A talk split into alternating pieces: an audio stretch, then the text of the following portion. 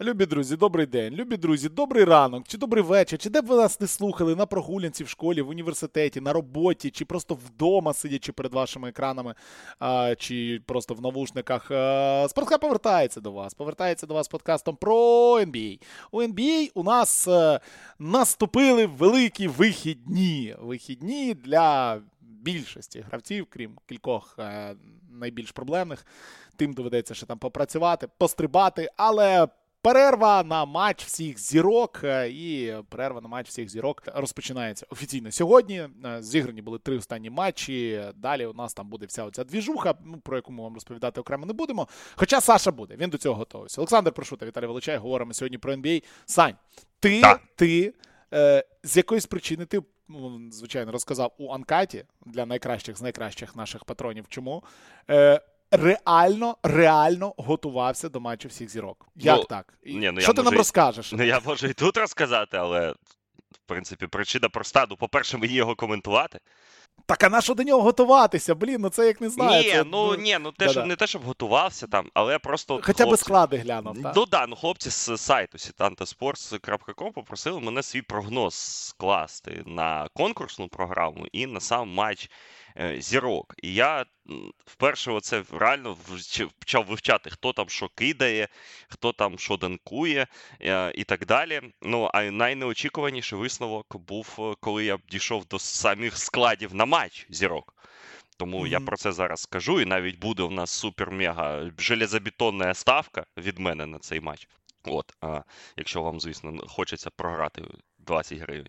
По поводу, з приводу конкурсів і, і взагалі матчу, ну я не знаю, що там особливо сказати. Я прийшов до виставки. Ну, знову ж таки, конкурс триочкових найнепередбачуваніший, і тут важко. Ну, там вісімка кращих, ну не кращих, одних з найкращих там шутерів ліги, так, і е, важко, важко сказати точно, так, хто виграє, тому що ну, це реально лотерея. Там може виграти будь-яка абсолютно людина.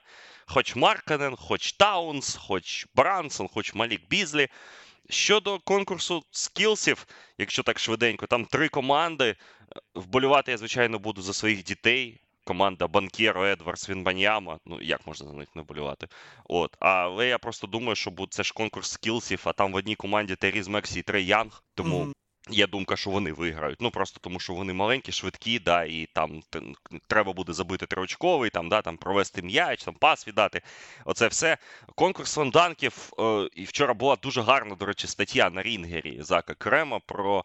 Про цей ем, ну про, про цей конкурс, і він там розбирав, чи це найгірший е, конкурс, е, склад конкурсу, так чи не найкращий. Ну там, ну так він не те, щоб сильно аналізував, але оцей, от я навіть знайшов 95-й конкурс, 90 е, контест 95-го року. Учасники: Джей Ар Райдер, Джеймі Вотсон, Антоніо Херві, Тоні Думас, Тім Перрі і Харольд Майнер. Ти хоч одного гравця з тих людей знаєш?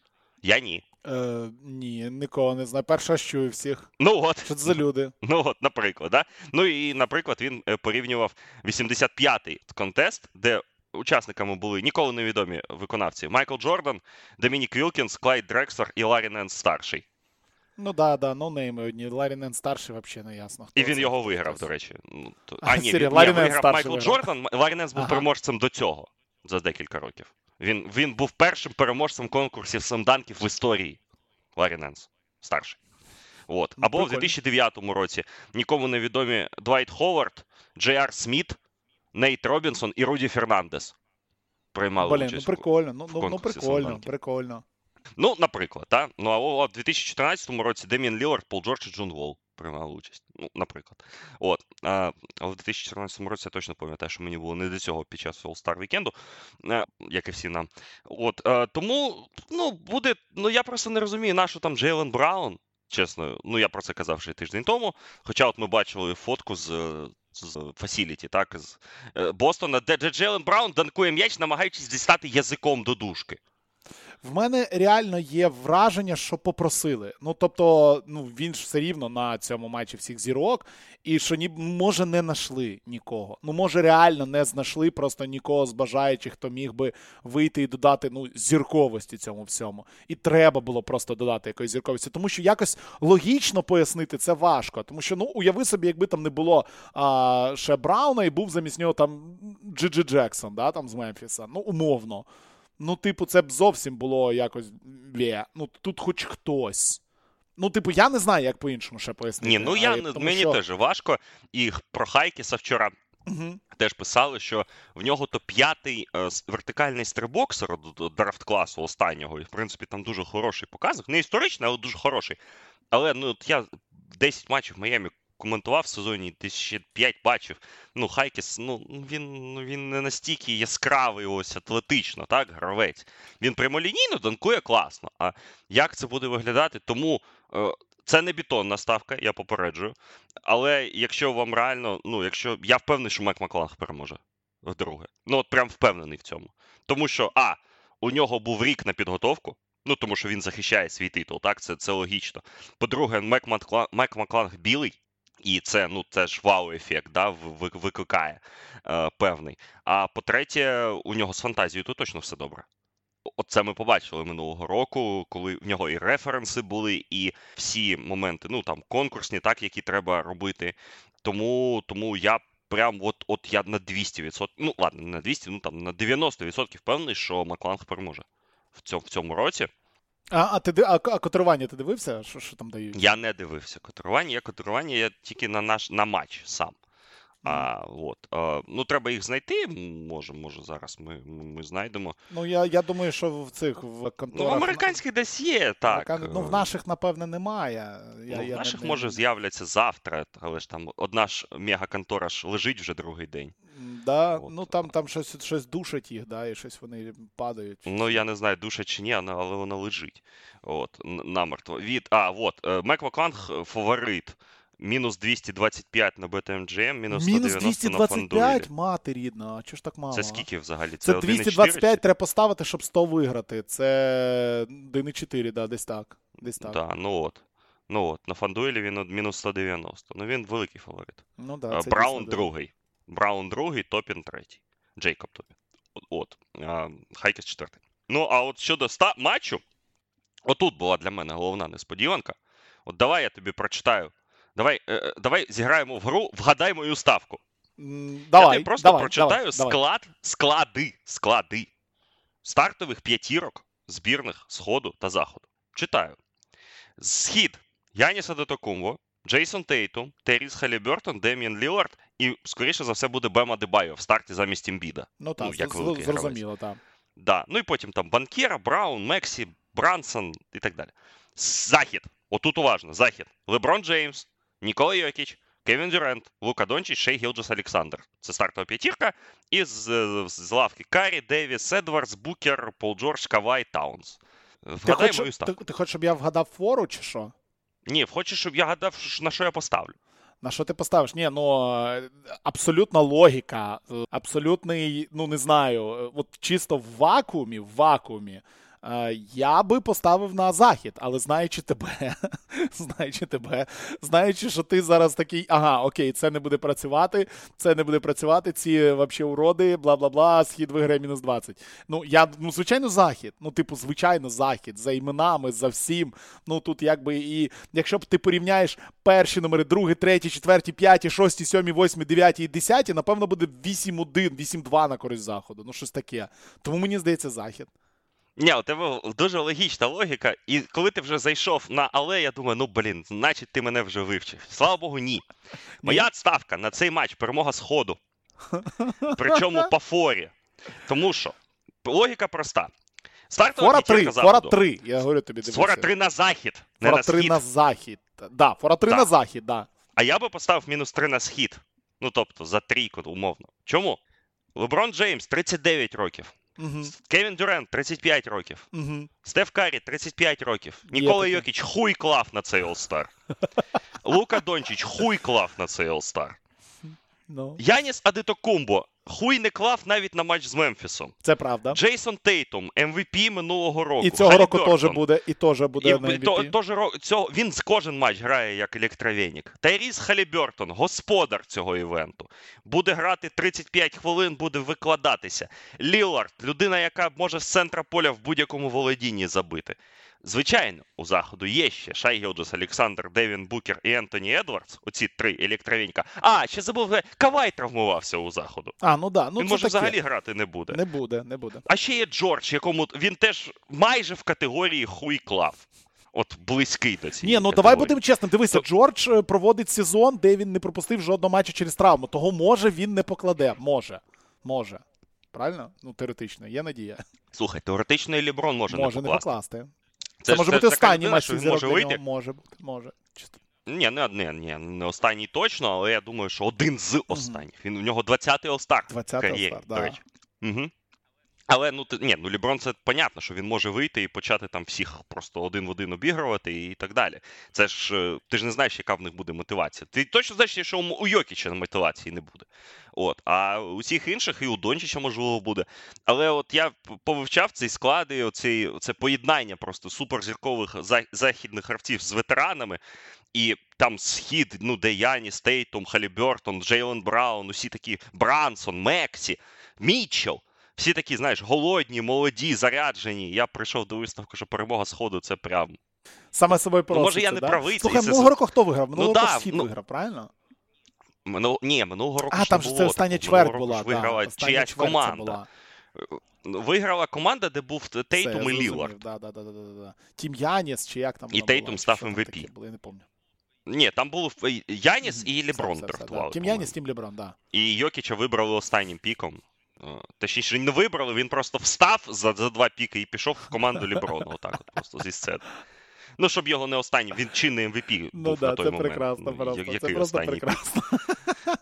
Да, то, то, тому так, він не встав. Ні, то це ж був драфт. Ну, от, до речі, в, в інтерв'ю Мекафі, яке ми з тобою в Uncut і обговорили, Адам Сільвер сказав, що ми повернули цей формат, і я очікую, що цього року матч буде м, Я би, знаєш, ніж про да, він буде цікавіше. Я би одне, просто дивлячись на те, що відбувається зараз в NBA останні 10 років, мені здається, що збірна світу, збірна США зараз прям напрошується.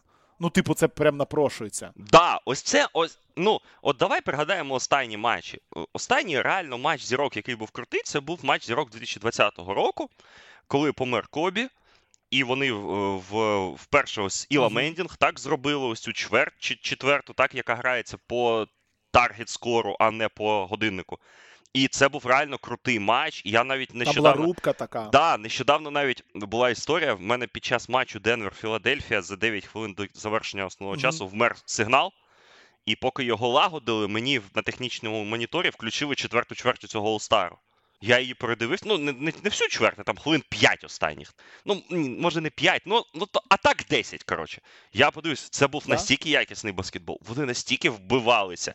Причому, з- з- знаєш, цікаво було подивитися, як змінюються часи в NBA. Тоді матч у команди Сходу, а тоді ще грали схід проти Заходу. Е, матч у команди Сходу завершувала пара гардів Кемба Вокер, Кайл Лаурі. Резервіст Монако, да, і Лаурі, якого зараз не знають, як відшити взагалі. Ну, Філадельфія Ну, його вже підписала, підписала там, да. але так, це, це, це ж. Ну, ну як змінюються часи, так, от е, в NBA швидко. Але це був реально, вони там вбивалися, вони вмирали.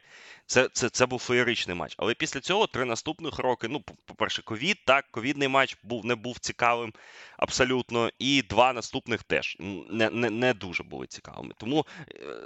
Керуючись так логікою того, що раз там на 5 років умовно має бути цікавий матч, тут теж може бути цікаво. Але от мені здається, що дійсно, що зараз от е, оцей матч пройде, а наступного року до пулу зірок додасться Вінбаньяма, ну це ж неминуче, Ну, так, я звичайно. думаю, так? Ну, ну, практично І, і, неминуче. і якщо тільки він, якщо тільки він, можливо, ще хтось. Ну. Да, можливо, додасться, я не знаю, хто там ще, хто, хтось там, якась інша молода зірка, можливо, там, не знаю, Франц Вагнер, можливо, ну, ну хто, хто, хто, хтось інший, так? Е, Це ще банкір ж Америку обрав, зрадник. Е, Був, був би італієць, взагалі був, не було б питань. Да? І от реально матч світ проти Америки він напрошується. Але знову тут для мене головне питання в цьому матчі: Канада це в нас що? Тому що якщо ти Шая Гілджеса Олександра да, додаєш мо- до збірної Канада Америки, тоді- то це вже одне. А якщо ти його за збірну світу випускаєш, то ну тут у збірної світу кричаща Ну перевага. так, знаєш, знаєш, це не це не це не хокей, де вони робили США, Канада і Європа окремими командами, і там можна було зібрати. Тут і Канада окремою командою, якби ніяк не зробиш. А напевно, треба робити Північна Америка проти всього світу. Ну, це Типу, було б цікаво. Це був би цікавий да. формат. Да. Мгм. І мені здається, ось такий формат він би оживив ну, дискусію, да, от, е, щодо матчу, щодо. Я думаю, і Леброн би так пограв би, да, ну, самовіддано. Але я, як воно буде, побачимо. Я з цікавістю чекаю матчу, тому що ну реально, мені от, е, знаєш, от я слухав Сільвера, і мені от прям в його словах читалося, що я їм те піздюлей всунув. Я їм сказав не публічно, що типу, будете ще так грати на All-Star, ми вам а-та-та зробимо. Він знаєш, як вчитель такий так виглядав, типу. Тому я думаю, що вони дійсно поговорили про минулорічний All-Star. Ну, пригадай, е, дискурс минулого року, ну, стільки гівна, скільки на матч зірок вилили минулого року. Дуже багато було. Ну, ну справді і, і від, відштовхує людей. Ні, ну, типу, по, такі ні, ну, так, по, по ділу, я, я, я, ж, я, ну, я ж жертва цього матчу також. Ну, я так, сидів Три години в ефірі я не знав про що розповідати просто, тому що ну нічого не відбувається. Усі анекдоти вже розказані, і ти сидиш, дивишся. Ну це був реально найнижчий, вибачте, фанати Бостона момент усього матчу, коли Джейлен Браун та Джейсон Тейтом просто чотири володіння грали один на один. Усі інші стоять і дивляться, як вони грають один на один, прихоплюючи один одного за сраки в центрі поля. Ну, окей. Тому є сподівання, що буде цікаво. Ну і а, ми ж забули головний контест взагалі-то е, всього цього процесу. Е, Сабріна Генеско проти Стефа Карі. Вот, це- оце найцікавіше. Ну, це ми вже обговорили в минулому подкасті. І це, це насправді найцікавіше. Диви, е, просто про що треба говорити? Матч всіх зірок зараз. З точки зору, взагалі, ну не, не матч, вікенд всіх зірок зараз перетворюється дуже дуже сильно на феномен соцмереж. Тобто в епоху Тіктоку, в епоху інстаграму а, найцікавіше. Ну, типу, ти не можеш настільки багато цікавого витягнути з матчу новачків, чи навіть з дан контесту, як, як буде витягнуто з цього. Тому що це прям от лобове протистояння гендерів. Оце треба ж. Ну, якби Сабріну Єнеско сюди закинули, знаєш, там, як, як деколи закидують, типа, ой, докинемо вам там е, дівчину з WNBA, щоб популяризувати WNBA. І все. Було би одне, але ж у нас ситуація інша. У нас ситуація, в якій контендером підходить Карі, по факту. А людиною з кращим Ну да, результатом. Сабріна конкурс Генеско просто може, може в будь- будь-якій людині в світі сказати: ось посилання на YouTube. Та, Ось тут я забиваю с- там скільки 39 41 китка. та, повтори, і все. І тоді поговоримо, якби так. Ні, І- ну і просто все, не, треба повтори, подивись. Ось воно задокументовано. Це я. Це я робила минулого року. І, ну, типу, да, я, я згоден. Хоча ось я вч- вчора в них було інтерв'ю, вони записали між собою невеличку бесіду. В інстаграмі я дивився, ну і Сабріна там прям розповідає. І вона навіть фотографію дістала, як вона там їй в 2015 чи там 16 році, їй там 10 років, вона вирісла в Сан-Франциско, і вона стоїть і відбиває п'ятірочки Стефу Карі, ну, дитинкою ще, так? Тобто, ну, Карі там на неї. От, от, от у нас з того покоління баскетболістів, баскетболісток, так, для яких Карі це ну, Майкл Джордан помножений на Меджика Джонсона. Так, це Ну так, це людина, яка змінювала гру на її, на її очах, то коли вона закохувалася у баскетбол. Да, і проти неї ось вийти і кидати триочкові, ну це буде дуже цікаво. І я впевнений, і я дуже впевнений, по- по-друге, що е, Карі жодної поступки їй не зробить. Карі вийде ну, це- це просто він- там закидати 40-40. Тому ось це буде прям дуже цікавий контест. Ну, от я так намагався теж порахувати, скільки там хто забиває. Ну я прийшов до висновку, що вони десь 80 плюс відсотків китків заб'ють точно. На двох. Ну, я думаю, так. Зв- Ну, звичайно, тут ну, ми розуміємо, що це конкурс, там може полетіти, не полетіти. І в дефолтному конкурсі триочкових все-таки є два раунди, які там дають можливість прикидатися, ще там щось. Тут я не знаю, які там будуть правила насправді, чи в них по одній спробі буде, чи як це буде працювати. Цього я ніде не зустрічав, але ну. Це от, от, от це я точно подивлюсь. От прям точно. Це те, що я не хочу пропустити, а все інше, ну такое. Там Ну, конкурс якщо він буде знаєш, останнім, я, знаєш, я ляжу спати. Як кажуть, якщо щось буде цікаве, ти це побачиш. Ну та, та, та, та. Просто конкурс данків я точно засну. Прям, прям точно засну. Ну Прям тому 100%. я з цікавістю чекаю, чекаю цих оцього, оцього конкурсу найбільше. Щодо інших, ну я кажу про те, що виграють конкурси команда All-Старів на на кон- е, цих на скілсах. Мек Макланг виграє данки. Щодо трійок, ну я в прогнозі написав, що є в мій фаворит Лілард, і я дійсно так вважаю, хоча у Ліларда 26% за місяць реалізація триочкових, він прям дуже погано кидає. Але ж ну, це ж інший вид спорту. І і все одно Лілард. Але от і е, рінгеровські ці чуваки, ставочники, і я, ну, це реально контест. Він вже досяг такого рівня, що тут може виграти кожен. Тому, якщо ви хочете реально виграти гроші, ставте на тих, на кого найбільший коефіцієнт. Ну, а так, найбільший коефіцієнт на Марканена і на Таунса. На Таунса, який два роки тому виграв конкурс триочкових. Тобто він знає, як це робити. А Марканен минулого року, мені здається, він він перегорів просто перед останньою точкою. Він йшов в фінал. І він же останнім кидав в Юті, так, ну в Солтик Сіті, там всі ж кричали за нього.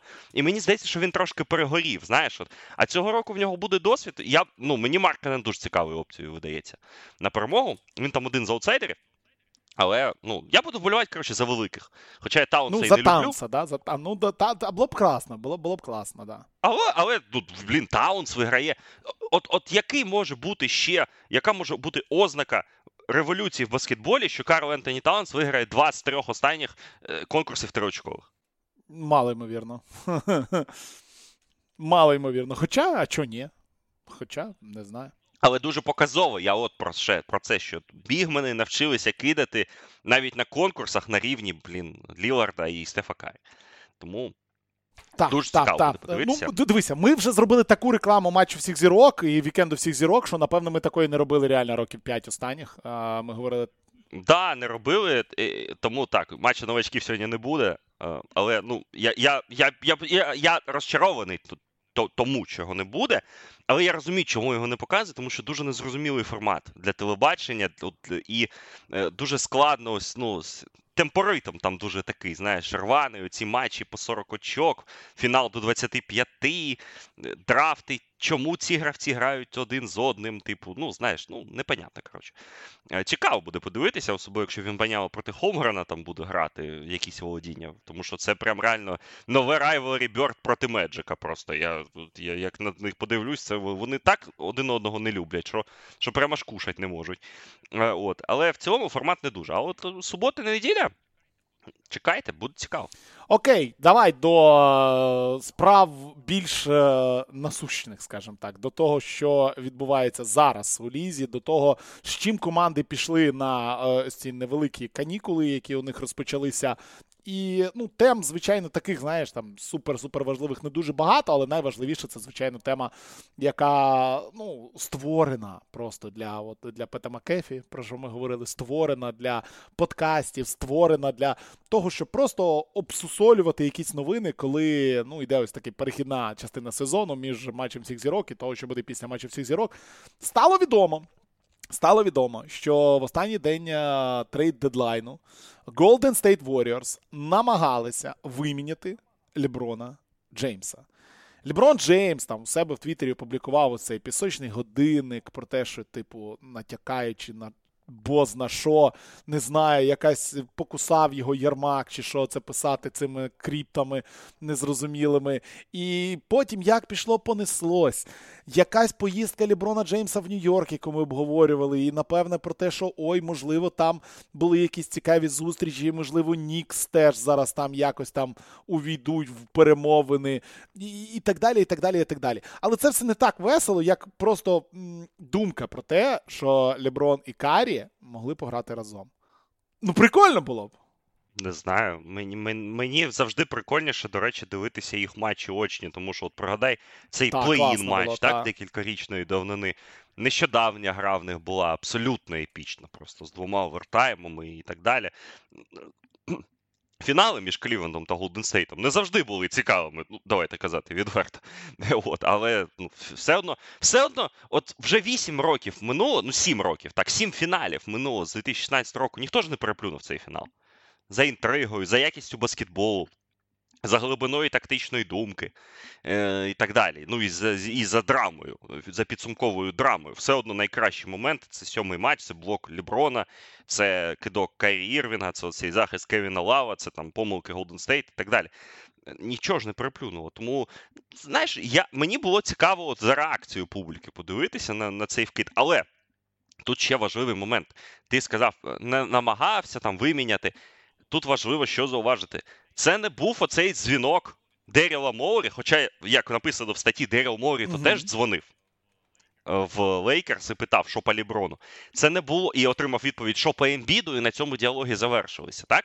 Це був реально, це було реальне намагання сторін домовитися. Тобто, це не був запит на рівні генеральних менеджерів. Це один власник клубу зателефонував іншому власнику клубу. Власниця клубу зателефонувала агенту Ліброна і сказала, що ми не хочемо, щоб ви від нас йшли. Але якщо ви захочете піти, ми вас відпустимо. Тобто, ось такий дискурс, це, це вже переговори надсерйозного рівня. Да? Це не просто це, ну, трейди в династії, да? типу, е, в тебе нічого немає. Да? Там другий раунд за, за, за Карла Ентоні Таунса, чи там якийсь там е, хлопець за мільйон. Це реально серйозні такі, я б сказав, чоловічі, але ж Басс жінка, ну такі реально ділові, серйозні корпоративні перемовини. Ось такий тон з цієї, ну, з цього з цієї публікації я визнав. І Лейкерс дійсно були ну, те, щоб зацікавлені в обміні, вони не намагалися не чинити опір. І я впевнений, що Лейкерс би витиснули з цієї ситуації багато. Так, там і в активах, і в паблісіті. Е, Вони б сказали: ну от е, зірковий гравець захотів піти, ми не станемо чинити опір. Ми ж франчайз, який печеться про е, зірок, там про те, щоб їм було добре, і так далі. Нащо це Голден Стейту? Це питання, яке ну, мене цікавило і цікавить, я не знаю. Нащо, чесно кажучи. Е, От е, Білл Сімонс, до речі, цікаву теорію висунув, що цей злив. Ну, переговори були, припустимо, були, вони нічим не закінчаться. Але ж злив вийшов в пресу. Він вважає, що це злив е, від Лейкерс. Тому що, по-перше, Голден Стейт почали непогано грати зараз. Ну дуже непогано вони грають. Реально, останній відрізок сезону у них прям, прям класний. Типу, по-перше, це тиск на Голден Стейт, що ти, типу, бачите, вони хотіли вас всіх обміняти. Дреймонда, Вігінса, Клея, Кумінгу. Ну, там, типу, вони всіх вас хотіли обміняти на Ліброна, якому 39 років. А по-друге, це тиск на самого Ліброна. Це показник того, що Лейкерс. Це ну, на його думку, це злив з боку Лейкерс. Тому що це Лейкерс ну, грають в свою медійну гру. Ну і Рамона Шелборн, вона ж була близькою подругою Кобі Брайанта. Е, тому, в принципі, я не здивуюсь, що, що це реально, що його теорія реально правдива. Що це злив з боку Лейкерс, щоб показати, що, по-перше, ми тут печемося про Ліброна і компанію, але в принципі ми не проти, щоб вони зникли, як в фільмі Один дома. І, і забрали з собою усі ці проблеми, які, вони несуть. А по-друге, це десь на Golden State. Тому що, ну от давай навіть умовно уявимо цей трейд. В цьому трейді точно має бути Кріс Пол. Ну, тому що ну, він просто не грає, а це 20 мільйонів. Скоріше за все, в цьому трейді мають бути або Клей, або Вігінс. Плюс в цьому трейді має ще бути там або Кумінга, або Падзємський. І перші раунди. Тобто, це, це був би мега-трейд для Лейкерс. Просто за 39-річного Ліброна отримати оце все. Ну, це прям було б дуже цікаво. Дуже цікаво. Але, ну що ж, не відбувся цей трейд. Я думаю, що і не відбудеться. І е, зараз давай обговоримо іншу частину цього, яка от вилізла і знову продовжує лізти ось на мене в останні дні. Що всі кажуть про те, що Ліброн ще не вирішив, е, чи залишиться він з Лейкерс, е, тому що в нього опція гравця на 51,4 мільйона. Але ж опцію гравця завжди можна відхилити і переписати більший контракт. Він ще не вирішив, що він буде робити влітку, чи піде він чи ні. Але зростає в медійному полі дискурс про те, що Лейкерс будуть вимінювати Трея Янга.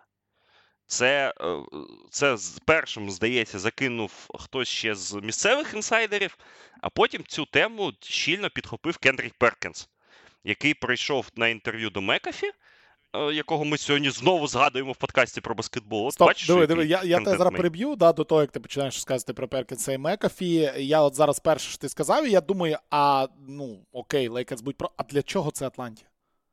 Ну, от хоч одна причина. Ну, ну просто blow it up. Ну, типа, нова перезагрузка, типа, все, ми в нас цей, цей період з треєм не вдався, ми бла бла бла, треба було пікнути Дончича, все, давайте, все херня, давай по новій. Да. Ну, а я би так і зробив. Ну, ні, ну якщо вони за Янга реально отримують три перших раунди, Ну, дивися, а у Лейкерс вже не... А, у Лейкерс буде літом три перших раунди. будуть, влітку Літ- будуть літом перші буде, да, в них зараз нема. О, Да, в них зараз нема. І саме через те, що вони не зробили трейди зараз, так, які від них чекали. вони зберегли трошечки активів, так? Потім в них з'являться нові активи, і вони ще посунуть ось цей період. Тобто в них контракти то залишаться. Ну, ось ці Рассела, Рівза, Хачимури, ну, усі, які можна міняти, так? І плюс, але в них з'являться нові перші раунди. Вони, у них додадуться нові перші раунди, і це якраз буде цікавіше. А, Щодо Атланти, нашої це ну я би на місці Атланти міняв усіх. Чому Атланта не провела жодного трейду я не розумію. дедлайн? Я... я не розумію, чому вони дежунти не віддали. Вони, мені здається, настільки було багато голодних команд. Та ладно, дежунти, ну блін, ми п'ятий рік чи четвертий рік розмовляємо про капелу та Оконгу. Чому вони досі грають в одній команді? Причому реально вони раніше блокували один одного, а зараз я як не подивлюсь матч, вони ж деградують обидва. Причому капела деградує атлетично, ну він з віком, там, ну в нього понятно, що він там після 30 почав би деградувати, хоча йому 30 ще немає. Йому скільки там йому років? 27? 28? Але ж, по-перше, він і Оконгу не дає 29, 29 ну, да. капелі. Да, Він він не дає і капелі ой, а Конгу прогресувати, і сам деградує, і сам Оконгу вже почав тухнути в, в цій ну... середі. Е, це ж е, смішна історія Зака Лоу, яку він в останньому подкасті в своєму розповідав, що мені дзвонить мій шкільний друг, який просто вболіває за Чикаго Булс, і каже: Чуєш, Зак, ти ж у нас типу експерт по НБА. От скажи, будь ласка, а що взагалі з лігою відбувається? Чому так багато очок команди набирають? Ну, ну, ну, ну що, типу, я такий сів, ну я йому там щось розповів, і і каже: Я сів і думаю, а а, а чого він мені взагалі дзвонить? Ну от, а що що сталося? Що е, рандомний мій шкільний друг Тім, який вболіває за Чикаго Булс, дзвонить мені і питає про скорінг. А потім я зрозумів, вони ж з Атлантою ага. грали. І забили їм 136 зовсім... очок. Слухай, хоч тобі міні-квіз, міні-квіз дам, да? Атланта, ти от говориш про там високих людей ну. і так далі. Там Капела, Оконгву, люди, які мають. Хто там в них ще з, з бігменів є? Прям з бігменів бігменів. Ну, напевно, нікого. А Бруно Фернандо ще в них є, да? Бруно Фер... Ні, Бруно Фернандо в них був. Є, я не знаю, є, є, є, є Мохаммед Гіє, але він да, не так грає. Ось, так ось, дивись, тобі uh... квіз, квіз. Як ти думаєш, на якому місці Атланта в лізі по блоках за гру а, в середньому, так, по блоках за гру, і по підбираннях а, за гру на своєму щиті. Це одинакове місце. Бруно Фернандо є, до речі, Дивись, він них одне місце, одне місце з 30 команд, от яке в них однакове по блоках в середньому за гру і по підбираннях е, на своєму щиті. А, ну, я думаю, 28 Ну, добре, ти ти, ти туди, куди треба. Дивися, 25-те. Тобто це команда, яка просто ну, п'ята з кінця по підбираннях і п'ята з кінця по блоках, маючи капелок. Ні, ну це ж це ж істина цього сезону. Хочеш покращити офенсив рейтинг, зіграй да, з Атлантою. Да, да. Це все дуже просто, все дуже просто. Ну... Тому я не розумію, чому Атланта не позбулася цих всіх гравців, але все, вони все ще. Ну, Конго в більшій ступені, Капела і Діандра Хантер в меншій. Uh, і ну, Трей, звичайно, головний актив. І Мюррей, я думаю, в принципі, там, можливо, не три перших раунди, так, але там хоча б один перший і там одного молодого гравця він реально може витягнути. Це, це, це, це може бути цікаво. Тому я думаю, я думаю, що оці чутки про Трея Янга, які зараз набирають темп, вони мають під собою певне підґрунтя. І може бути цікаво. Ну і до речі, ж так, тут же ж не про Ліброна треба казати. Ліброн то в тебе ще рік-два зіграє і піде, а Трей Янг з Девісом то залишаться. І це буде твоя наступна версія команди.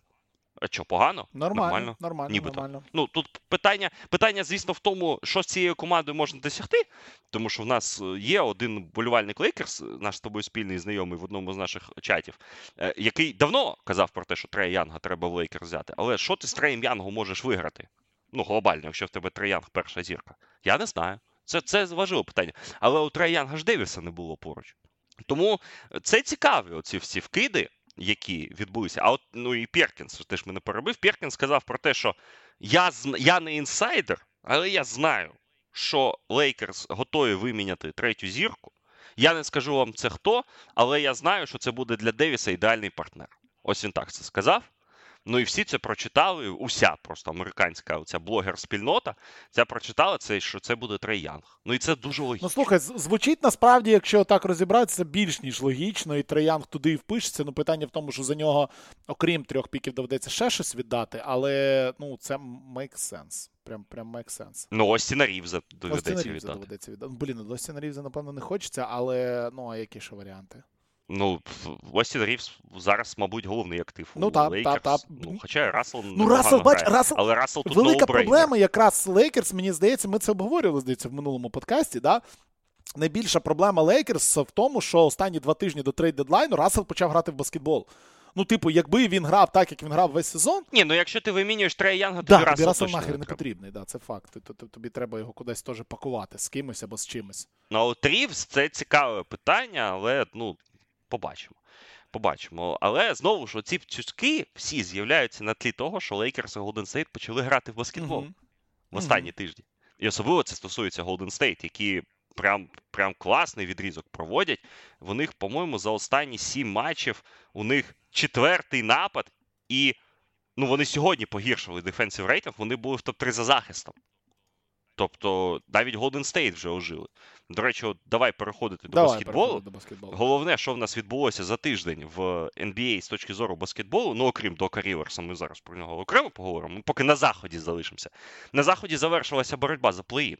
Тому що Юта усіма силами показує, що їй не Так, цікавий почекай, баскетбол. почекай, Сань, почекай. В мене зараз моє е, щотижневе чи щодесятиденне цей. Я відкриваю турнірну таблицю НБА. Я відкриваю турнірну таблицю НБА, бо я дуплян ріжу, що там відбувається. Так, дві. Да, Голден Стейт виграв сьогодні у Юти 140-137. Вони виграли два матчі у Юти з трьох останніх. Ось це важливо. Так, у так, них так. три останніх матчі. Вони програли Кліперс, але вони виграли два прямих матчі у Юти. Ну і взагалі Голден Стейт виграв 5 з останніх шести поєдинків. е, І при тому у Фінікса, у Філадельфії, у Індіани і у Юти. Насправді, да, це дуже-дуже важливо. Ну, Ну от подивись, так останні 10 матчів. Лейкерс 7-3, Голден Стейт 8-2, Юта 3-7, Х'юстон 3-7. Ну там схоже на те, що все-таки розвалюється у нас ось ця битва. Ну і четверта поразка поспіль Юти. І якщо в минулому подкасті чи в позаминулому ти ще говорив так, ну не з впевненістю, а з надією, що теоретично Юта може бути в плей-офф, а то зараз, е, ну напевне. Ну, не то, щоб закінчена ця боротьба, якби дві з половиною перемоги, скільки 56 матчів зіграно, тобто залишається 26 матчів до кінця сезону. Ну, не можна Ну, Голден Стейт, ти ж бачиш, у Голден Стейт багато матчів ще в запасі. Е. Через е, смерть Деяна Мілоєвича. Це був якраз цей матч з Ютою, який сьогодні відбувався. Це була перенесена гра, та, яка коли йому погано стало, так? Е, і ось тоді б вони грали в Юті, вони б не виграли. Три тижні тому Юта була набагато кращою командою, ніж Голден Стейт. Але це ж момент, так? Ось сьогодні. Сьогодні Юта вже так показує, що вона що їй не дуже цікаво. І, до речі, це Джон Холінджер розбирав в останній своїй колонці, що усі мови Дені Ейнджа в дедлайн кажуть про те, що Юта знову буде натискати на стоп. І влітку вже перепідпише Марканена, користуючись тим е, капспейсом, який в них є. І потім вже буде планувати наступну фазу команди. Тобто Юта вона скинула Ахбаджі, скинула Оліника, когось ще там вони, здається, так е, обміняли. Вони зараз підняли в ротацію Тейлора Хендрікса. Вони потрошку під... починають готувати. А, Фонтекю вони обміняли. Так, Е, ось цих трьох гравців, два з яких були основною входили в основну вісімку. Вони їх зараз обміняли, і вони будуть вже входити до наступної фази існування своєї команди, вже починаючи з літа. Тому, скоріше за все, Юта не те, що припиняє боротися, так, але вона так акуратненько е, відпускає цих опонентів. А у Х'юстона просто ігрові проблеми. В них багато травм. Х'юстон теж Мемфісу програв. До речі, Мгм. От Та ми хто зараз з Мемфісу не програє? Хто зараз Мемфісу не програє? Ну, ді- дійсно, да. Е, тому і я, до речі, от почав хвилювати. Я вважав, що Х'юстон більше 31 перемоги це прям все вже в кармані в мене. Щось не в кармані, мені здається. От. Е, Але ще 27 матчів. Якщо вони виграють 7 з них, це, це буде добре. От, я сподіваюся на це щиро. От, е, тому мені здається, що головний підсумок це реально те, що закінчилася боротьба на заході за плей-ін. Ну, напевне, так, напевне, так. Тут важкіше і важкіше буде все ще зачепитися. Те, що те, що далі, те, що вище Голден Стейта, от там розпочинається щось дуже-дуже цікаве. Це факт, тому що у нас да, з, е, ти, 9 ти по перше. Ти подивись взагалі на цей плей-ін на заході. Що що? Ти подивись на четвірку команд в плей-іні на заході. Ну да, Даллас, Сакраменто, Лейкерс, в Голден Стейт. Ну, звучить прикольно. Ну, може, не Сакраменто, може, може Новий Орлеан, а може Фінікс туди опуститься. Прикинь, так? Фінікс, Сакраменто, Голден Стейт, Лос-Анджелес, мати рідна, оце буде плей-ін просто. І НБА просто за тиждень до плей-іну приймає рішення, що плей-ін має бути не best of 1, а, а- а best of 5 хоча б. Тому що ну не можна такі команди по одному матчу одне на одного схрещувати. Ну насправді так, на заході я для себе захід ділю зараз на три групи. Так, тобто перша група це, ну, це топ 4 правильно, так, так воно власне і є. Так воно власне і є. Так і є. Тобто Міннесота, Оклахома, Кліперс і Нагетс. Причому, що Денвер зараз дико буксує. Денвер прям дико буксує. Так, ось я про це хотів сказати. Також у Денвера знову травмувався Джамал Мюррей. Не, не не, знаю наскільки серйозно, не дуже, начебто, але він пропустив оцей матч. Це була для мене це була маркерна гра. Е, Денвер грав з Сакраменто після того, як Сакраменто на виїзді програли Фініксу. І Денвер грав вдома, і Денвер програв цей матч. Так, без Мюрея і Колдвелла-Поупа, але вони вели більшу частину гри. І Сакраменто, які вид... ну вони я коментував матч Фінікс Сакраменто днем раніше. Сакраменто дуже багато сил віддали в Фініксі, і це ж back-to-back до Денвера їхати. Денвер такі перемоги має забирати на потоці, якщо ну, Денвер та, це та. реально топ-команда, але цього не трапилося. І ось тут я вже можу казати, що я легітимно починаю побоюватися за перспективи Денвера, тому що вже 54-55 гра в сезоні, а щось не видно. П'ять разів вдома програли. П'ять разів вдома програли. Це ну, прям багато. Тиждень тому тиждень тому Райан Росіло давав в своєму подкасті викладку, що минулого сезону Денвер так само йшов 31-15 чи 34-15. Ну, коротше, він порівняв. Е, стан таблиці, так, на момент запису подкасту рік тому, і там був ідентичний рекорд. Але в той 6 лютого минулого року Денвер з таким же самим рекордом, як зараз він був 6 лютого, випереджав Де Мемфіс на дві перемоги і Сакраменто на 6. Захід став сильніше. От в чому ситуація. І Денвер, маючи приблизно плюс-мінус ті ж самі показники і за атакою, і за захистом, Денвер просідає. Але видно, що Денвер вони чи до плей-офф готуються. так? Е, тепер ми ж знаємо, так? У нас е, продовжуємо відсилки до американського футболу. Ми ж тепер не списуємо чемпіонів, так? Не списуємо, Це ж я та. був тією людиною, яка сказала, що Канзас перший раунд плей-офф не пройде. Ну да, а да, Канзас... да. Ну тому, тому що ну, не можна два рази подряд виграти, да? це логічно техні... Канзас просто технічно готувався до плей-офф, так? Вони там е, показали всім потім, що вони готуються. Тому Денвер ніхто не списує з одного боку. Але мені здається, що на цьому заході ну Денвер за четверту сходинку, мабуть, не впаде. Хоча хто його знає, Фінікс зараз дуже потужно виглядає. Фінікс мені прям подобається в деяких матчах. Хоча у Фінікса зламався Бредлі Біл. Ну знаєш, я я їх коли хоронив е, це, я коли от ми сиділи в студії та й записували екстра тайм, я їх тоді ж просто хоронив і говорив, що я взагалі не вірю, що це просто треш, це ніколи не запрацює. І воно запрацювало. І коли воно почало працювати, я два матчі поспіль подивився, і я такий, блін, щось коротше, я призашкварився. Але зараз Біл зламався, і я такий, а може не зашкварився такий. А скільки там від від восьмого місця? Дві півтори перемоги перемоги від восьмого місця. Півтори. В них дуже в них дуже класна атака. От Хар, Вони да, все-таки да, майстри, да, все-таки майстри, і коли вони оці всі разом, ще й Грейсон Аллен влучає 49% триочкових по сезону. Е, коли воно ось реально працює так, як воно має працювати, це прям шикарна. Команда атакувальна, вона перекидати може кожну. Але ну я по Фініксу все сказав тоді, і я не це команда на один раунд. Ну, може, на два, ну, але ну, не на чотири. От. Але ж якщо Денвер впаде до них, ну це ж розумна думка. 4-5 перший раунд, Денвер Фінікс. Ти хочеш грати з Фініксом, якщо ти Денвер в першому раунді? Ні, ніхто не хоче. Ніхто не хоче. Ніхто не хоче грати. І тому от за Денвер мені трошки лячно, тому що. тому що. Але ми згадали це, про це в контексті All-Star. Давай згадаємо про це в контексті сезону. Кавай зламався. Наскільки серйозно ніхто не знає, я думаю, що ні але ну, без Кавая Кліперс теж буде важкувато. І Мінісота, яку після цього 62-очкового матчу Таунса почали публічно ховати. Мінісота якраз трошечки просіла так, за показниками. Вони почали програвати матчі командам, які вони не мають програвати. Мінісота обіграла Кліперс на вихідних. І Мінісота прям дала їм під хвоста, вибачте. От от прям е, це була ще цікава дуже гра, тому що Тайрон Лью, як і завжди робить Тайрон Лью, випустив на вирішальні хвилини. Хвилину без е, п'ятірку без центра. Ну, як завжди, це Кліперс роблять. так? У них то Кавай, то Джордж, там в якості центра, оці всі Хардени, там Теренс Мени і так далі. А Мінісота випустила свою стартову п'ятірку. І Мінісота їх просто перетисла. Гобером та Таунсом і Едвардсом, ну ну Сайзом взагалі. Так, Міннесота поставила на свої козирі і виграла. І ось це було дуже важливо в тому матчі. Тож Міннесота, я думаю, собі в першу чергу довела, що їх конструкція працює, що вони можуть перемагати. Тому на заході ось ця боротьба вона набирає шалених обертів. І от ми казали перш... весь перший місяць місяць сезону. Ми казали про плей-ін, про це ой, про плей-ін, про інсізн торнамент, про це як буде важливо. Але зараз прикинь, яка вага матчів на заході? В кожному матчі. Ти не можеш програвати, бо тебе буде кидати з четвертої на, на шосту, з першої на четверту, з, з сьомої на десяту. Тут оцей ривок Лейкерс і Голден Стейт, він дуже-дуже вчасний. Дуже-дуже вчасний. Для інтриги на заході останні, скільки там, е, 27 матчів, ну, третина сезону остання, це прям це будуть, це будуть реально заруби. Просто заруби кожен вечір. Кожен вечір. І щоб нас не хейтили, кстати, Даллас, згадаємо, дуже симпатично А що нас мають хейтити? Ми що, ми що Даллас не ми Даллас постійно згадуємо. І дуже часто згадуємо. Ніколи взагалі.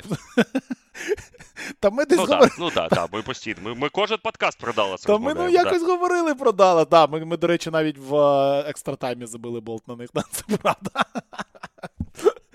Е, симпатично дуже виглядає Да. оцей оновлений Даллас.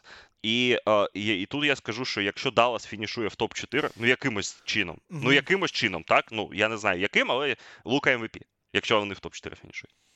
Тому що те, що він зараз виробляє, Це прям Ого, космічний рівень. ого, оце в тебе цік... Ну, хоча почекай, а хто ще? А хто? Ні, ну ладно, Ні, ну, ну, Шай, його ну, може просто нівелювати Шай те, що Оклахома фінішує в топ-1. Та, та, та, та. Тобто я якось, знаєш, лука в мене стоїть, ну, не стоїть перед очима, тому що ти завжди ну, дивишся на цього бешеного шая, і ти розумієш, що ні. Типа, Яніс все мінус, Йокіч, ну, не знаю.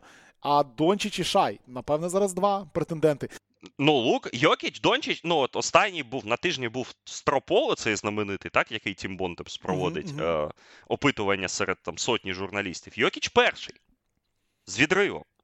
З невеличким. Ну, це Від дивно. Шая. Це дивно. Це Йокіч дивно. і Шай, два головних фаворити. От, а третій е, цей во, скажи. Дончич. Е, Дончич, да. Да, ну я, диви, я, я дивився, вони ж грали недавно Оклахома проти Далласа, і Даллас там просто ноги в них витер. Буквально тиждень тому вони грали, чи, чи коли це було. Ну, ну, десь на минулому тижні, коротше, вони грали. Е, Чи на цьому? Ну, коротше, десь недавно це було. І вони ж там щось 150-110 у них виграли, і прям просто розвалили. Ну, при тому і Шай був якісний. От я від... О, відкрив я скорборд. 25 очок Шай у тому матчі набрав. О, Лука 9 з 14 кинув, 8 підбирань, 9 асистів, 32 очки. Ну, типу, в лобовому зіткненні Даллас їх прям перегриз, прям дуже-дуже легко перегриз. Але це таке, це ж ми розуміємо, що це один. Ну, Даллас виглядає дуже-дуже непогано цей осві- ос- освіжений Даллас. Плюс грає Кайрі. Угу. Ось був в мене вчора останній матч Далласа перед Олстаром. Вони в першій чверті вигрібли повну кастрюлю просто від Вімбаніями. І це виглядало дуже погано. А потім Кайрі просто вийшов на другу чверть, забив 17 очок за другу чверть, 15 за третю, і на цьому все закінчилося. Кайрі виглядав. І Дончич такий на вяліку просто так. 27-9-9, він взагалі не напружувався. Вони вдвох, фактично, понятно, що це Сан-Антоніо, але є, з'явилася глибина у Далласа, і мені здається, знаєш, що з'явився сенс у цих п'ятірках. Так, от з'явилися поєднання такі хороші, де є доповнення, де і Хардавей корисний, і Піджей Вашингтон, і Клебер зараз е, теж непогано виглядає, хоча от останній матч він грав. Дерік Лайвлі повернувся в масці, грав е, після свого травми носа. Чи й Дерік Лайвлі є в цій команді, якого теж треба згадувати. Тому Даллас е, теж виглядає небезпечно ось в цьому контексті. Взагалі, перша десятка команд на заході. Ну от не подобається мені Сакраменто. Як команда, я про це вже казав. Статистика Сабоніса це потрясающе, але ну, ну таке, чесно. Я не фанат. І мені здається, що в Сакраменто три нормальні гравці. Три. Ну і Олексій Лень чотири. Монк, Фокс і Сабоніс. Усі ці інші гравці, які минулого року реально допомагали команді. Харрісон Барнс, Кевін Хьортер, нестабільний, дуже нестабільний Кіган Мюррей. Як би я його не любив, ну, ну це капець просто.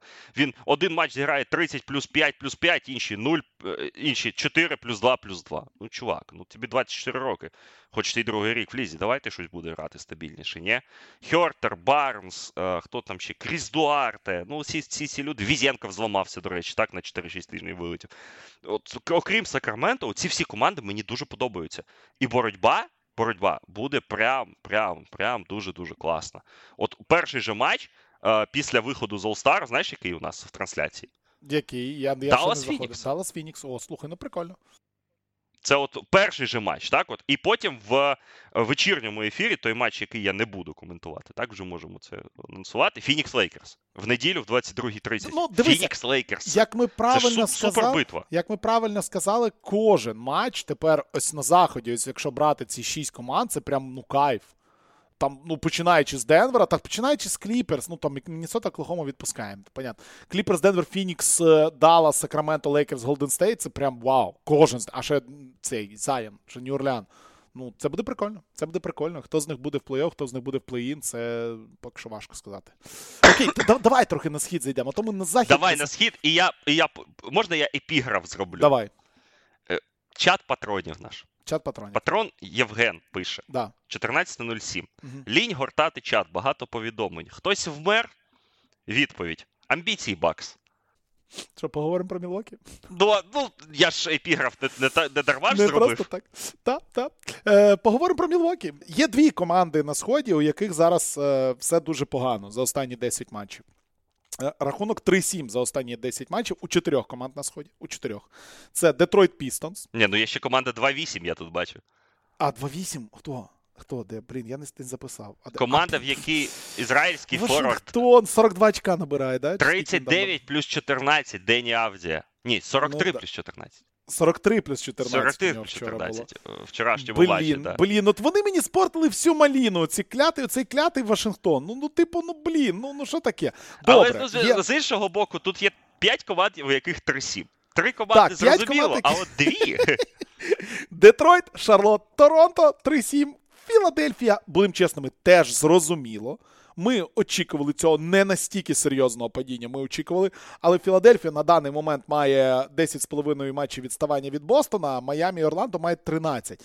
Тобто це 2,5 перемоги, ну тобто дуже близько. І насправді не все так сонячно у Філадельфії. Все дуже не сонячно у Філадельфії. І далі буде ще менш сонячно. Ми це прекрасно розуміємо. Про Філадельфію, чесно, не хочу говорити.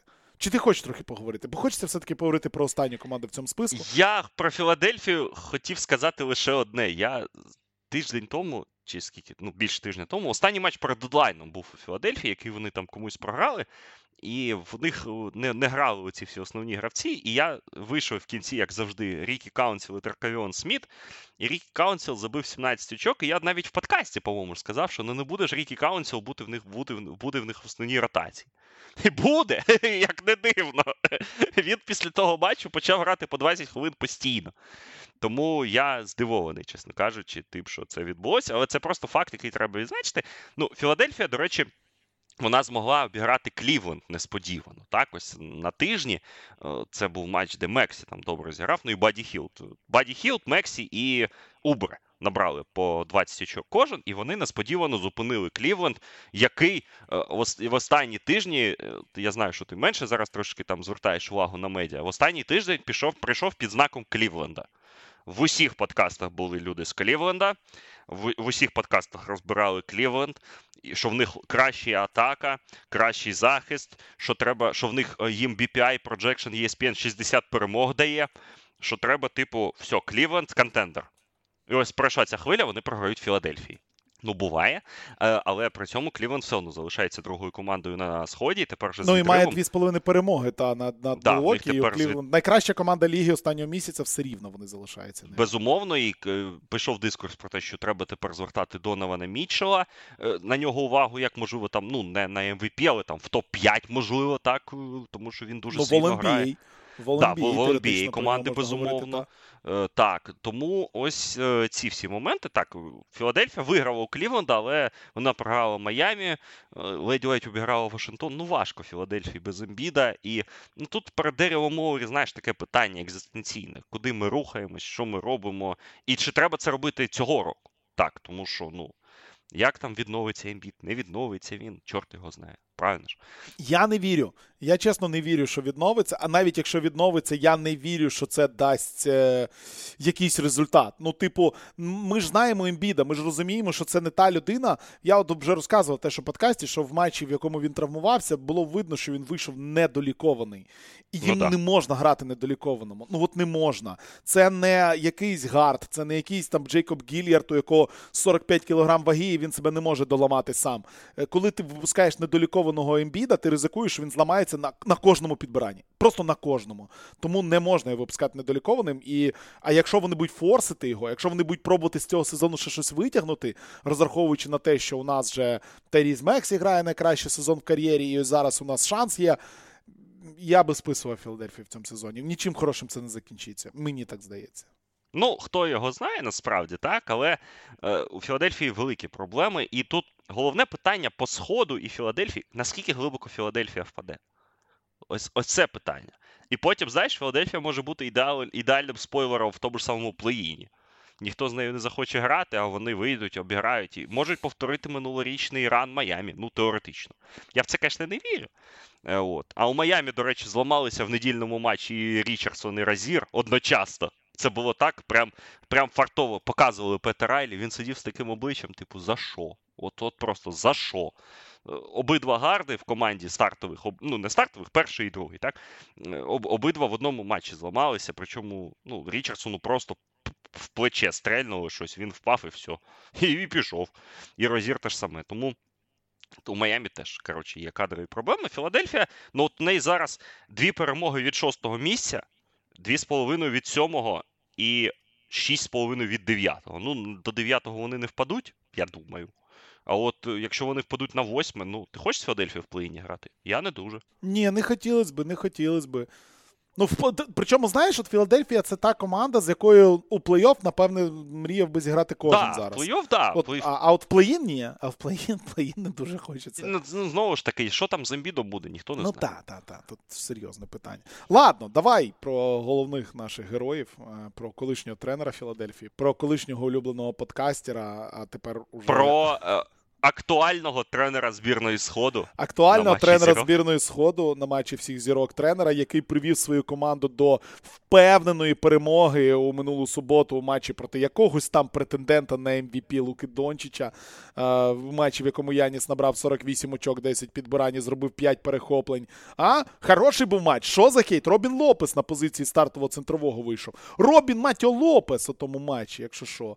Але після того, що сталося з Робіном Лопесом, ми пам'ятаємо. І після того Мілвокі виграли лише у е, Шарлот, виграли ще у Денвера. І у підсумку Мілвокі на даний момент має три перемоги у останніх 10 поєдинках.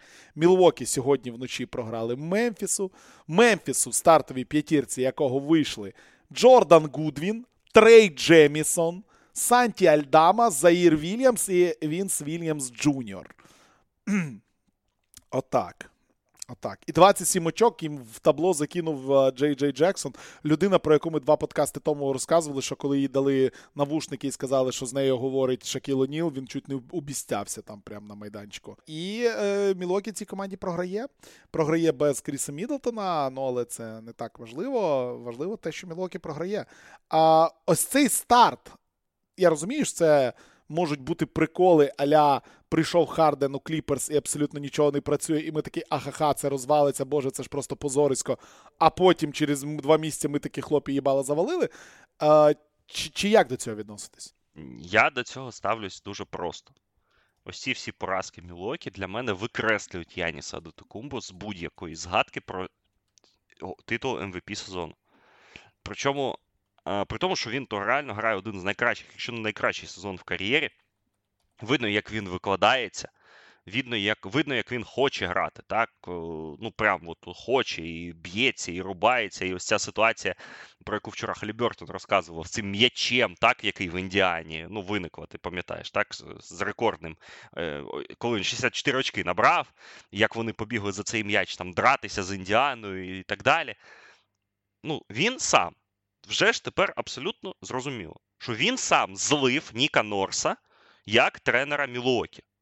Він сам не він, він, саме він не захотів, щоб Нік Норс тренував Мілуокі. Тому що менеджмент Мілуокі влітку, коли проводив співбесіди з тренерами, він наполягав менеджмент на тому, щоб Норс став новим головним тренером Мілуокі. Я не сказав, ні, я не хочу з ним працювати. Я хочу працювати з Едріном Гріфіном. Потім він злив Едріна Гріфіна. Тобто, ну який в жопу MVP, якщо людина за один рік, навіть менше, ніж за рік, за скільки там, 7 місяців зливає двох тренерів. Ти можеш хоч там вмерти на майданчику. Але це твоя в першу чергу провина. цей організаційний хаос, який створив Яніс для своєї ж команди, хтось має нести за нього відповідальність. Потім ми дізнаємося, так що Едрін Гріфін, коли його запрошували в команду, він хотів грати ось цей захист а-ля Торонто. Ну, звісно, не такий, як був Торонто, так? тому що ну, ну тут немає ні Анонобі, ні Сіакама, ні Кавая, ні оцих всіх е, спецназовців, так, з довгими руками і білими пов'язками. Але він хотів зграти захист з Джру Холідеєм на чолі. Джо Холідея обміняли. Те, що Ейдрін Гріфін трошечки лоханувся і намагався цей захист, який він планував поставити, поставити команді з Деміном Лілардом, ну тому він, власне, і звільнений зараз, так? Тому він зараз там десь курить бамбук, хоча отримує компенсацію від Мілокі. Я думаю, що це не найгірший варіант в житті, так, для будь-якого, для будь-якої взагалі людини в світі нічого не робити і отримувати мільйон доларів там чи, чи 3 мільйони доларів на, на рік. От. Коли прийшов сюди Ріверс, Ріверсу дісталася оця вся команда, яка навіть одну фазу транзиції не пройшла, так, від одного тренера до іншого. А тут вже треба проходити другу. І в цей же момент у тебе Мідлтон напівполаманий, напівздоровий. Та півсезону такий. Кра... Ну да. да. В тебе краудера треба повертати в ротацію в тебе дедлайн, ось він, ти починаєш ставити якусь гру, потім тобі говорять, а ні, коротше, там Кема Пейна, оце все міняємо, привозимо тобі Патріка Беверлі. І просто перша ж гра, е, цей, навіть це було відео, як Патрік Беверлі під час тайм-ауту просто забирає дошку у когось з тренерів і починає Брук Лопесу щось малювати. Я таке бачив один єдиний раз в житті в збірній України з баскетболу, коли Святослав Михайлюк замість Айнарса Багатскіса проводив тайм-аут в матчі Україна-Грузія. Ну, речі, не тайм-аут, а па в паузі він взяв планшетку і почав щось комусь пояснювати. До речі, до речі, до речі, до речі, маю футболку Святослава Михайлюка саме з того матчу, саме його футболку, в який він грав. Конкретно в тому матчі вона в мене є. Його футболка, вона скоро буде розіграна. Так, да, підтверджую. Підтверджую. Бачив наживо. Так, і так. матч, і футболку, так, і Святослава Михайлюка, і те, як Віталій має, тримає її в руках. Ось цю футболку. Е, от, Але ну реально. І от, знаєш, це ну я я не хейтер взагалі тренерів. Я от чим більше вивчаю, ну я маю на увазі NBA, не взагалі тренер. От, е, понятно, да? Я просто чим більше вивчаю баскетбол, да, NBA, чим більше там знайомлюсь з людьми ну, з цього світу, так, спілкуюсь з ними, читаю про них, слухаю їх там подкасти, якісь там інтерв'ю і так далі. Ну, пані, ну там немає випадкових людей. Ну, правда, немає. Ну, іноді бувають, але дуже мало. Ну, дуже ладно, давай так, дуже малий відсоток випадкових людей ще менший відсоток людей, фактично нульовий, стає випадково головним тренером команди в NBA. Треба мати навички, треба мати або досвід, або якісь комунікативні здатності, або усе це в сумі, так, що, щоб стати. І я я завжди даю шанс. От коли обговорюють призначення тренерів, знаєш, особливо в чатах у нас, де вболівальники переважно сидять, і всі такі ха, клоуна призначили. Я 98% випадків зараз так ніколи не скажу, тому що в будь-якій ситуації будь-якому тренеру, особливо в NBA, особливо якщо ви, блядь, не знаєте цю людину. Понятно, що от в Україні, допустимо, да, от ми про Україну. Ми, Я особисто знаю усіх цих людей. Я особисто знаю, хто і що може привнести в команду. На жаль, я не знаю жодного особисто тренера NBA. Ну, Ну, от такий в мене, ну от, от не знаю я. Ні, ну Майка Фрателло колись знав, але він вже не тренер. так? Е, от. Я не знаю, що ці люди вміють, що вони, ну, тобто, що вони конкретно несуть в роздягальню. Ми ж цього ніколи не знаємо і не дізнаємось, на відміну від фронт-офісу клуба. От якщо Мілокі звільняли Едріна Гріфіна, то це ж теж писали в репорті, що вони останні два тижні сиділи на кожному тренуванні команди. Вони намагалися зрозуміти, ну це чи це працює, як він працює, що він прищеплює, потім як воно транслюється на полі і так далі. Ми ж цього всі не знаємо. І я тому, знаєш, ну, призначення Дока Ріверса мені було зрозуміло. Усі поважні люди зі світу NBA, які мені ну, пояснювали це е, призначення, вони казали: почекайте, все буде нормально, Док Ріверс, зірки, все, все нормально. Але я кожен ранок прокидаюся і відкриваю бокс скори, і чомусь мене тягне на історичний сміх. Ну, от, коли я сьогодні прокинувся, і я такий. Причому, чесно, мені, по-моєму, приснилося, е, що, що вони програють? як вони зіграли. І, і, я, Ні, мені присни, мені приснилося, як я відкриваю бокскор. Ну, реально, ну це вже. От. І, я, і, і, по-моєму, в сні вони виграли щось 75-138, щось таке. Ну, бачиш, сни трошки розбігаються з реальністю. Да? Тут, тут, тут. Не, не завжди це, це трапляється. І я прокинувся і такий, серйозно? Ну, ви програли Мемфісу. Оця команда, оцьому Мемфісу. Ну і це вже ну, це пранк, який зайшов дуже далеко. Ну, реально. Тому що з одного боку, от я дивився декілька матчів Мілуокі, щоб і дивився багато роликів, е, ну, які там на Атлетіку, от у Еріка Нема. У автора з Мілуокі, ну в нього прям прекрасні статті. Він ілюструє ледь не кожен свій тактичний да, там, тейк е, відео епізоду. І видно, що хоче Рівер зробити. Вони стали реально менше пропускати очок в транзитному нападі, в транзитному захисті. За останні 10 матчів, власне, які Ріверс очолює команду, у Мілуокі то нормальний захист 12 Ну, більш-менш. За останні там 7 матчів в них взагалі там захист сьомий. От я дивлюся, так, по, дефенсив рейтингу. Вони видно, що він хоче змінити. Видно, що в нього є певні ідеї. Але чи це вже, знаєш, фінальна якась фаза команди, ось цієї команди Яніса, Мідлтона, Лопіса, ну вже не Холідея, так? І Лілард з його проблемами, е, з тим, що він влучає 26% триочкових, це не спрацювало так, як, мабуть, планувалося. Чи це фінальна версія команди? Я просто все ще реально. Зараз це дуже дивно буде лунати з мого але я все ще думаю, що це реально не проблема Дока Ріверса. Це проблема того, що Ріверс потрапив не в той момент, не в те місце. Тобто, ти хочеш Ну, сказати, якби він в цій команді був з моменту приходу Ліларда, да, ми пам'ятаємо, які там перші Ну, там, з три літа тижні би він працював. З літа, я та, думаю, та. що він би поставив ну, певну систему, так, свою там. Може, вона і неправильна, так? І ну, я... здавай ще, от ще один момент. За що критикували в останні роки Дока Ріверса? За плей-офф менеджмент. Ну так, та. За Не банальні плей-офф, коли він з як 1-3 команда програвав. виглядала в регулярці. Та команди в нього охерітельні були в регулярках завжди, абсолютно завжди. До моменту, коли вони доходили до рахунку 3-1 на їх користь в другому раунді. в другому раунді. Да. А там все ламалось. Вот. Так хай заведе Мілвокі в другий раунд плей-офф зараз. І я не думаю, що Яніс і Лілард це ті люди, які з 3-1 серію програють. Ну, чорт його знає. Ну тут проблема в тому, що це ще треба завести, понімаєш? Ну, та, ми, тут, та, та. е, ми тут е, проспівали стільки діфірамбів у західній конференції.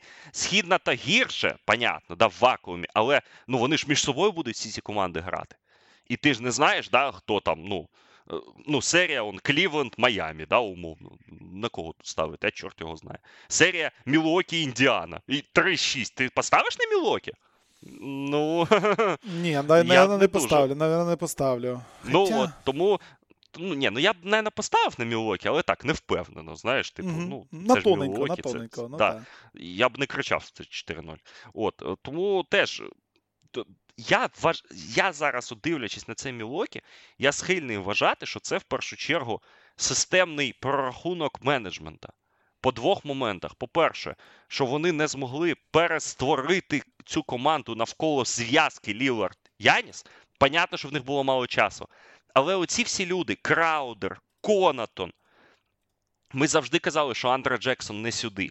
І от в мене це враження виникає, що він один матч грає дуже дуже, дуже пристойно. Він показує габарити, в нього є атлетизм, він розуміє гру, він пасує дуже добре. В іншому матчі ці навички не треба його. Взагалі він стоїть, просто дивиться баскетбол, поки Лілард з Янісом там крутять вісімку на, на горі.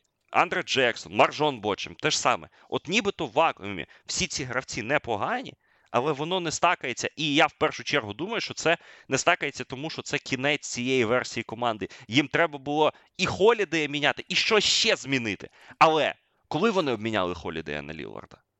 На вересні, перед першим тижнем Да, тренінг да, кемпу. да, да, да, да, да. Що ти можеш матчем, змінити в цю, в цю в цю всю? І ось до цього всього хаосу, так, який е, менеджментом був створений, ну там е, іскусственно, не іскусственно, не знаю, так, але ти додаєш до цього хаос тренерський.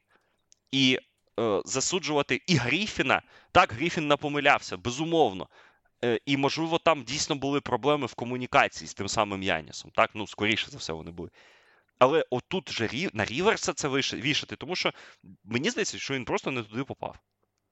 І от тут головне питання, що він не туди попав. А що вони далі з цим будуть робити? Вони будуть намагатися фіксити цю команду, ну їх вибору немає, їм треба це робити. Бо з Янісом і Лілардом ти ж не можеш сказати, а, все, сезон провалено, Зустрінемось наступного року. Да. Ідемо за 14-м піком на драфті. Ну, який 14-й пік чи 15-й? Ти у тебе Лілард і Яніс. Я, Ліларду скільки? 33 роки. Ти, ти ти, маєш з ними чогось досягати. Але я не впевнений, що ця ситуація здатна бути е, полагодженою в короткі часи. Усіх багато хто з шановних експертів американських кажуть, що не треба гнати коней, до Рівер знає, що він робить. Ну окей, знає, що він робить, знає. Я поки що не буду реагувати. Але цей пранк з кожним днем заходить все далі і далі. І тим часом, от поки ми там, знаєш, ми ж теж ми ж обговорювали проблеми Мілокі з першого дня сезону. І з не один раз, і не сезону. та, та, та, да, не один раз, певно... Але угу. от, ну, я я до чого веду? Ми ж тоді це обговорювали як? Є Бостон, є Мілокі і є всі інші. Потім додалося Філадельфія, так? І все одно, ну, Мілокі, в них проблеми, але все одно вони топ-3 команда. Ну нікуди ж вони не дінуться з топ-3. А тим-то часом Нью-Йорк піднявся, так, провів обміни. Е, показав, яким він може бути, і обігрував Мілокі. Ти сам ці матчі коментував, так? так? Нікс так, Мілокі на Новий рік. Клівленд створив якийсь неймовірний стрибок. Індіана підсилилась, Майамі підсилилась. Філадельфія нікуди не зникла. Так, ну може, і зникла. Ну тут. Ну, це питання таке дискусії. Тобто команди, які були за ними на віддаленні там одного-двох поверхів, вони цей просвіт закрили. І ось це це теж, знаєш, впливає на цю дискусію. Тому я не знаю, що вони будуть робити, чесно. Поки в тебе є Яніс, Лілард, Брук, ось оця вся конструкція, я думаю, що ти занадто сильно не впадеш, але з напівздоровим Мідлтоном, з Коннатоном, у якого реально, мені здається, на 30% впав атлетизм з Краудером, який взагалі не зрозуміло, хоче він грати в баскетбол чи ні. От Патрік Беверлі точно хоче. Це от Патрік так, Беверлі, він завжди це... буде хотіти, він завжди хотів. Да, він, от, от, ну, ми, знаєш, ми як ото жартували. Да? Людина, яка поїздила 29 годин в поїзді Дніпро Івано-Франківськ, вона в неї мотивація на все життя, так ніколи в цей потяг не повернутися. От е, Тому це це якраз зрозуміло. Але от інші всі, всі ці гравці, і Ріверс у цьому хаосі, він і він намагається з одно, от і в нього ще от теж цікаво, я помітив, читаєш його прес-конференції, чи дивишся. Він один матч такий. Ну, Яніс, моє сонечко, ну як він добре зіграв. Ой, а от Брук, от, от який молодець. І наступний матч. У нас не було ефорту. Ми взагалі не команда. Що це таке? Він мені здається, що він сам не зрозумів, знаєш, як з ними спілкуватися. Так, от ну не намацав у цей момент. Тому Мілокі буде трясти. Я от впевнений, що ситуації, коли вони один вечір програють Мемфісу, а наступного дня програють Денвер, е, це буде абсолютно нормально для них. А от де воно все закінчиться, я тобі поки що не скажу. Тому що я не впевнений, що це команда, яка вийде навіть в фінал конференції. Ну, цікаво насправді буде подивитися за тим, як буде випригувати і вилазити з цієї з цієї ситуації. Ось ці проблемні команди вилазити будуть ось ці проблемні команди, тому що дійсно, коли ти дивишся на те, що там відбувається зараз там у Клівленді, у Бостоні, в Міннесоті, в Оклахомі, вони собі пливуть, да, і в них там нормально. Бостон там комусь мінус 50 всуне. Ну, грають собі в свій баскетбол. так, Тобто команда вже в режимі там того, що ми там дойдемо до плей-офф, а в плей-офф вже будемо розбиратися, що робити. Клівленд класно грає, і коли ти дивишся на ось ці проблеми, проблеми, які виникають у останній третині сезону, тому що ну по факту у нас третина сезону залишилась навіть менше, ніж третина сезону до кінця. Після... Ні, ні, ні. Ну по факту третина. третина ні, там у когось та. 24 матчі, у когось 25. Ну, третина це ж 27, тому. Тому так, тому третина сезону, а там і побачимо, як воно буде з цією третиною сезону. І хто там винирне, а хто не винирне. Окей, любі друзі, е, анонси. Анонси пан Олександр буде коментувати в ніч на неділю і в ніч на понеділок, правильно? Да, да. Да, да, да. В ніч на неділю там, здається, друга година. Я зараз підгляну. тому що я не Ні, все в третій. Все в третій. Все в третій. В третій годині ночі ми з вами дивимося а, всі конкурси в ніч на а, неділю. Це те, що цікаво, це те, що дійсно цікаво, тому що Карі проти ЮНЕСКО ми розрекламували на початку подкасту і будемо продовжувати рекламувати, бо це має бути прям. Ну і в ніч на понеділок е, матч всіх. Зірок. Дивимося, буде цікавий матч всіх зірок. Ну а НБА нормально повертається аж в ніч з 22 на 23 лютого матчем Даллас Фінікс, потім Філадельфія Клівленд. І а, в ніч на неділю Нікс Бостон. Кстати, класний матч. Е, і Та Фінікс... там всі чотири матчі топових. І Фінікс Лейкерс після збірної України з баскетболу. Так, Фінікс Лейкерс після збірної України з баскетболу у неділю 25 лютого о 22.30. Вечір. Кубковий вікенд, дивіться. Хто кому мало баскетболу? Ні, ви, звісно, можете, як Віталій, який вчора мене, звісно, ні. Я його, я його дуже давно знаю. і Я знаю, що він збочинець. Так класний Але- матч був. Класний Але матч був. Брендон Міллер. Я, я просто розповідаю е, е, от нашій аудиторії. Ми вчора з чаті патронів спілкувалися про те, що от немає Євроліги, е, там людям не вистачало там четвергового баскетболу. Я кажу, ну включайте, вон йде матч Гран Канарія Валенсія, там чвертьфінал іспанського кубка. Шикарна гра. В кого є там можливість, включайте матч. В Італії теж був дуже хороший матч. Наполі Брешія. І Віталій такий каже: А я ткнув в свої, в свої IPTV, і там йде друга чверть матчу Атланта Шарлот. Ну да. І, і я його подивився. ну ладно. Я готовий Ну. собі вечерю і дивився Атланта Шарлот, дивився на Брендона Міллера. Мені було цікаво, мені На було це прекрасно. Да, ну це слухай, ну, типу, треба ж деколи звертати увагу і на такі матчі. Ну, люди ж не цей, люди ж. не- Причому, що ж, причому е, найцікавіше, що бачиш, що його Шарлот виграв плюс 23. Це, це, це, це нас повертає до дискусії про Атланту і той напрямок, куди вона йде. Окей, любі друзі, е, поговорили ми з вами сьогодні про найсвіжіше в Національній баскетбольній асоціації. Дуже дякуємо вам за те, що ви нас слухаєте. Підписуйтесь на наш Patreon, як ви розумієте. Там несеться, там несеться нон-стоп. Там, слава Богу, закінчився оцей многом'яч. Правильно, закінчився оцей НФЛ. Е, Тому зараз е, рані про, про НБА більше почали говорити. Тому що коли були ці останні тижні НФЛ, ну то взагалі якось НБА відійшло на дальній план. Давно у нас, до речі, такого не було, да? Що настільки багато людей. Тобто Олексій Борисовський попрацював прямо над е, тим, щоб збити цю аудиторію докупи. НФЛ дуже багато обговорювали. Зараз дуже-дуже багато обговорюємо баскетболу. Ну і дійсно не тільки е, НБА, Євроліга продовжує нестися, яка зараз на паузі. Ну і Ну, в Євролізі пауза збірної. зараз. Наступного тижня будемо обговорювати національну збірну. Ух, так. Тому підписуйтесь, будьте з нами. А, Ну, ми вам дякуємо за увагу. Олександр Прошута, Віталій Волочай говорили з е, вами про баскетбол. Почуємось.